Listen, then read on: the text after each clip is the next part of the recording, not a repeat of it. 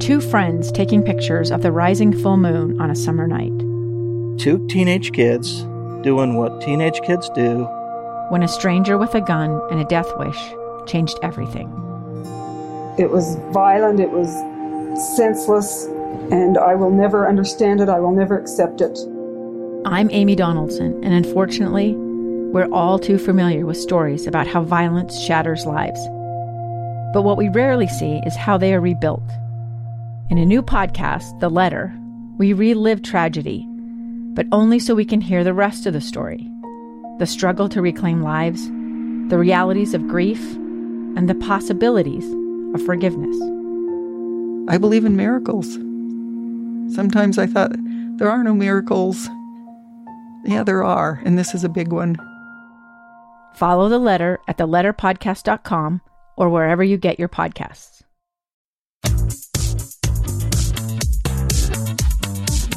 Welcome to Counseling on Demand. I am your host, Fred Riley.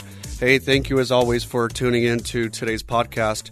So, today we're going to be talking about uh, teens. We're going to be talking about what often looks like oppositional defiant disorder. Um, we're going to talk about uh, a different take on it. Um, we're going to talk about symptoms and what to look for. And then we're going to talk about the reality, which is this is more about family dynamics. I've worked a lot with youth and I've worked with a, a lot with parents. And I tell you what, as each year goes by, I find out more and more that we're really misunderstanding things. And so we have we have youth that are misdiagnosed.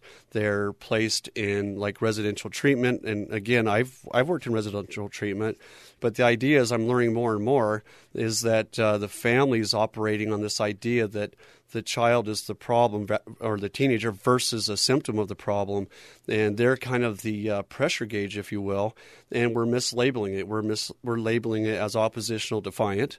Why? Because mom and dad come in and say he's irritable, he walks out of the house, he doesn't come back on time the, you know, he, he yells, he swears, all these different things. And so we have these terms oppositional defiant, we have these terms conduct disorder, um, and, uh, and so those labels go on, and these kids are learning that their natural reaction to the family dynamics is bad. And so they become uh, hopeless, essentially. So we're going to talk about that. As I'm talking about it, I've got three families that come to mind just from this week. And it's interesting because they all brought their, they happen to be sons, their teenage sons. They brought all of them in with this with this idea of I need to fix their son. And it's kind of interesting because I've uh, created this new approach, and I don't even have a name for that approach yet. But I've created this new approach on this hunch that we're missing, we're misdiagnosing, so on and so forth. And so, what I did with all three of these families, and I did this a couple weeks ago as well, is I walked them through this exercise.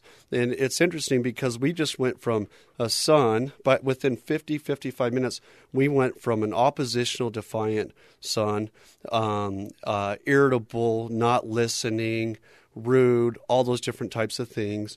And he's depressed, but he, mom and dad are saying he's not depressed, he's just lazy. Okay, I had three of those in all three sessions, by the end of the session, we've got somebody that suddenly is not depressed. Suddenly, they're sharing their frustrations, and mom and dad, they're apologizing, they're weeping. Okay, that's not the goal. The goal is not to upset mom and dad, but the idea is we're doing this wrong. Families are a system, and whether the depression, whatever oppositional defiant, okay, that is a result of the system. Now, why come into counseling? Why come into therapy? Because we're blind to those systems. And that's not a judgment, it's just real. As I talked to this family or this couple this morning, um, they are certain that they've tried everything and their son needs to go off to one of those shut down schools. It, does his behavior look like that? Sure, especially when you start getting illegal and so forth. And then I started telling them some things that, and, and they were still kind of doubtful, but the idea is you're not bad parents. You don't have a bad child. Is this oppositional defiant? I don't know depression sometimes but depression is going to show up. But the reality is is you your partner your spouse your your son or daughter you're clueless. And what i mean by that is in order to get to that place where there's fighting and anger and all those types of things we have to be blind to what's really going on. Our communication um, nonverbal, verbal communication, our ability to understand and be understood, we're so blind to that that the side effect of it is shown through a mom and dad that want to send their their child off, a child that doesn't want to be at home. And the reality is is everybody has the right to feel the way that they feel. We're not pointing any fingers. As a matter of fact, in all three sessions, I told, uh, I kind of warned the parents. I said, by the end of the session, you're going to feel really small. And they kind of looked at me like I was a jerk. And I said, just be ready. You're going to feel really small. And I said to each of the young men, I said, you might feel really big. Now, don't let that go to your head. I said, but the idea is we're going to bring, in a very pointed way, we're going to bring uh, this to a level of awareness where we can say, okay, we can spend hundreds or thousands of dollars on sending him away, or we can try all these pills or do different things like that. But the reality is, within an hour, okay, um, we're going to see a shift and we're going to see the dynamics that you were blind to. Am I judging you? No. Let's be really clear about that. This isn't about judgment, right? You guys are here because you want to help your son. Your son is here. Is he oppositional? Guess what? If he was truly oppositional, he wouldn't be here. Okay? So you can take what happens as judgment, or you can say, hey, I was blind to these particular areas, and this is why we're having the problems that we're having. I recall a dad, before we take a break, I recall this dad, it was actually two weeks ago, and this dad, you know, bless his heart, he cares. I know he cares. He really cares. How do I know that? Because the guys that care, I tell you what, they can be jerks. They're like hog tying their kids. You know, they're yelling and screaming. And this guy, man, his eyes, like, boy, he could kill you with his eyes, this, that, and the other. And you know what? He felt very justified in being upset. Anybody would be upset. I knew that he cared. And by the end of that session, he was crying. He was he was a space cadet. He was connecting. He wasn't even present. He was crying, and the only thing he could get out is, "Son, I'm so sorry." Okay, was that an intention to make him feel bad or what have you? No, you guys come in. We can call it oppositional defiant, we can call it depression, but the reality is is we're not pulling those dynamics up to the surface. So we're going to take a break and when we come back we're going to talk a little bit more about what that looks like. What do these dynamics look like so we can see okay, maybe this is depression, maybe this is oppositional defiant disorder, but as a family what can we do to look at it uh, more clearly, more specifically, to, to really hit the target of resolving the contention.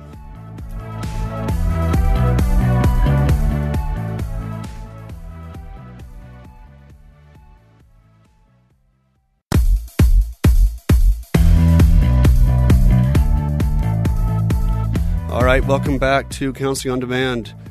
Once again, I'm your host, Fred Riley. So today we're talking about uh, family dynamics and the oppositional defiant, the conduct disorder, the rebel child, the depressed child that really isn't depressed. They're just acting out. They're lazy, all those different things. And I tell you what, as far as we've come, uh, like since Freud and so forth, we've come a very long way. We've learned to understand behaviors and mental health in a way that we've never understood before. But as time goes on and I work with families, I do things that I've been trained to do and I see their limits. What I'm learning is that it's easier to say this is depression, it's easier to say this is oppositional defiant. But you know what? We've got to call a, good therapist, and we'll talk about that in a podcast actually coming up this week. Guess what? The therapist the therapist has to dig in and hit these dynamics, right? Because the kid, if he's depressed, he's depressed for a reason. Are we looking at judgment? No, we're looking at dynamics. We're saying we're playing a role that we're blind to, and the evidence happens to come up usually through a teenager. They're starting to get more independent and they're going to start to express that independence. And guess what? They're actually pretty smart. How many times have you heard your son or daughter talk about things are not fair, right? And then you say, well, life isn't fair, right? When they say things aren't fair, sure, life isn't fair. But what they're doing is they're saying there's something wrong with these dynamics. It's causing me anxiety. It's making me feel like I don't want to listen anymore. It's making me feel like I don't respect anymore. How many times have your children said to you, or a neighbor kid or whatever, how many times have you heard that uh, they don't respect you or you don't respect them? Okay. Um, we try to get into a place where we're going to make them respect us as a demonstration. Remember, we've talked about this. Um, you're going to respect me, so I feel better about being a parent. We're not listening. Okay, the idea is if they say, uh, if they're disrespectful, guess what? What are they saying? You don't respect me, so I'm not going to respect you back. We're missing that information. So when we look at oppositional defiant, we look at depression. Certainly, I'm not saying depression, oppositional defiant, I'm not saying those things aren't there. Okay, but as you listen to the symptoms I'm going to talk about for a minute, okay, they're going to look like oppositional defiant. They're going to look like depression, but the reality is is there symptoms that are saying this is a child that doesn't understand how he's supposed to be respectful when he's not being respected and, and those types of dynamics. Okay, so with depression specifically, um, something that's missed a lot in teens is irritability, and irritability is often mistaken for a lack of respect or um, a uh, oppositional, you know, refusing, uh, rebelling against the rules, so on and so forth. Okay, I promise you, and if I could tell you more about these three sessions, all three sessions, not not three out of four, all three sessions what came up out of these sessions was the irritability came from a son that absolutely cared about peace in the home, that absolutely cared about being effective, that absolutely cared about listening to their parents. Irritability was their way of saying, I cannot effectively do it anymore. What do you guys want from me? Okay, so the parents are saying, What's wrong with him? And he's saying, What else do I need to do? And I was able to demonstrate that with them without giving him clues or anything that when, like that. When we dig down, these kids ultimately care. That's why they're frustrated. That's why they go into their room and withdraw sometimes. So irritability could it be opposi- oppositional defiant disorder? Sure. Could it be depression? Sure. But we have to be careful to to not just go into those two channels. Irritability, um, not listening, yelling, withdrawing, right? Um, muttering under your breath, um, walking past, not saying hi. Some of these things might be kind of teenagerish, but we're going to find that this is persistent, challenging you and your perspective, um, leaving despite threats, right? And by the way, all three of these families I worked with this week, okay, their way of compliance was through threats, okay, taking away a phone a teenager is going to be irritable when a phone is taken. Why? Because what does their phone have to do with whatever the issue is? Okay, so the idea is our kids are very smart and they're trying to figure out their irritability and so forth is a demonstration that this doesn't make sense and that uh, they have identified that you're asking a behavior of them that you indeed don't do yourself, or you do the opposite. You do that behavior, um, but your phone's not taken away. Now, do they need to work on talking respectfully and so forth? Sure. But the irritability, the difficulty sleeping, poor appetite, withdraw, um, hanging out with friends, not being home very often, um, type of friends that they hang out with, um, uh, sometimes cutting in more extreme cases, those types of things Okay, those are those all fit the profile, the criteria for oppositional defiant or depression. But before we go there, you need to find a counselor. You need to find a therapist that you can sit down with that says, okay, let's look at family dynamics, and a therapist that has the uh, ability to say, you all are going to take a hit here we're not going to sit here and just talk about what's going on with your son. So we want to be mindful of depression. We want to be mindful of oppositional defiant disorder, but we also want to be mindful that there are other things that those symptoms can be indicating.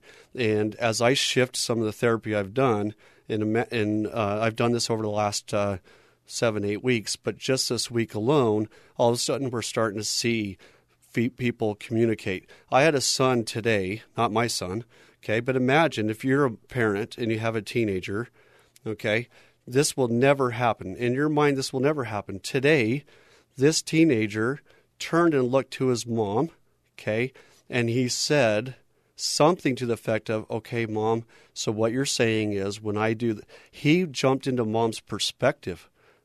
What teenager does that, right?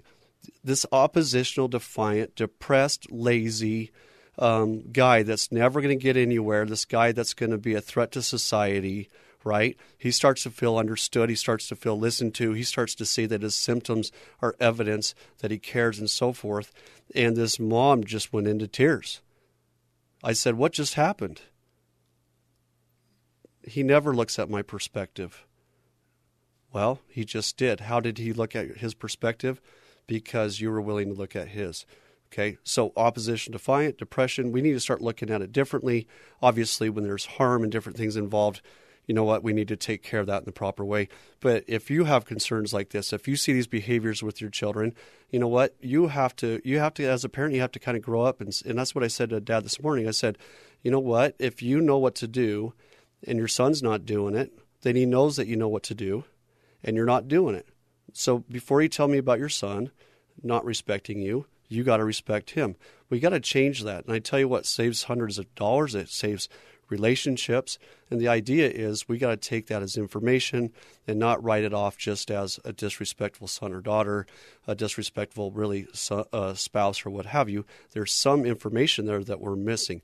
So if you feel that uh, you've heard something today that sounds like what's going on at home, go to a therapist and say, hey, help us get to the root of this thing before we decide it's absolutely oppositional defiant, before we decide it's depression. Help us understand what we need to do here. So we're taking a different look at depression. We're taking a different look at family dynamics. And I tell you what, this is a this is a direction that's going to be really helpful and integral to relationships down the road and the mental health uh, as you as a parent and as uh, the, your children that you're raising in your home. Hey, thank you for listening so much. Uh, we're going to be back uh, in a couple days with another podcast. You can find me online at gettingbacktolife.com. And you can also find me on Instagram at Riley Counseling, where we do a live uh, we do a live stream every Thursday night at four o'clock.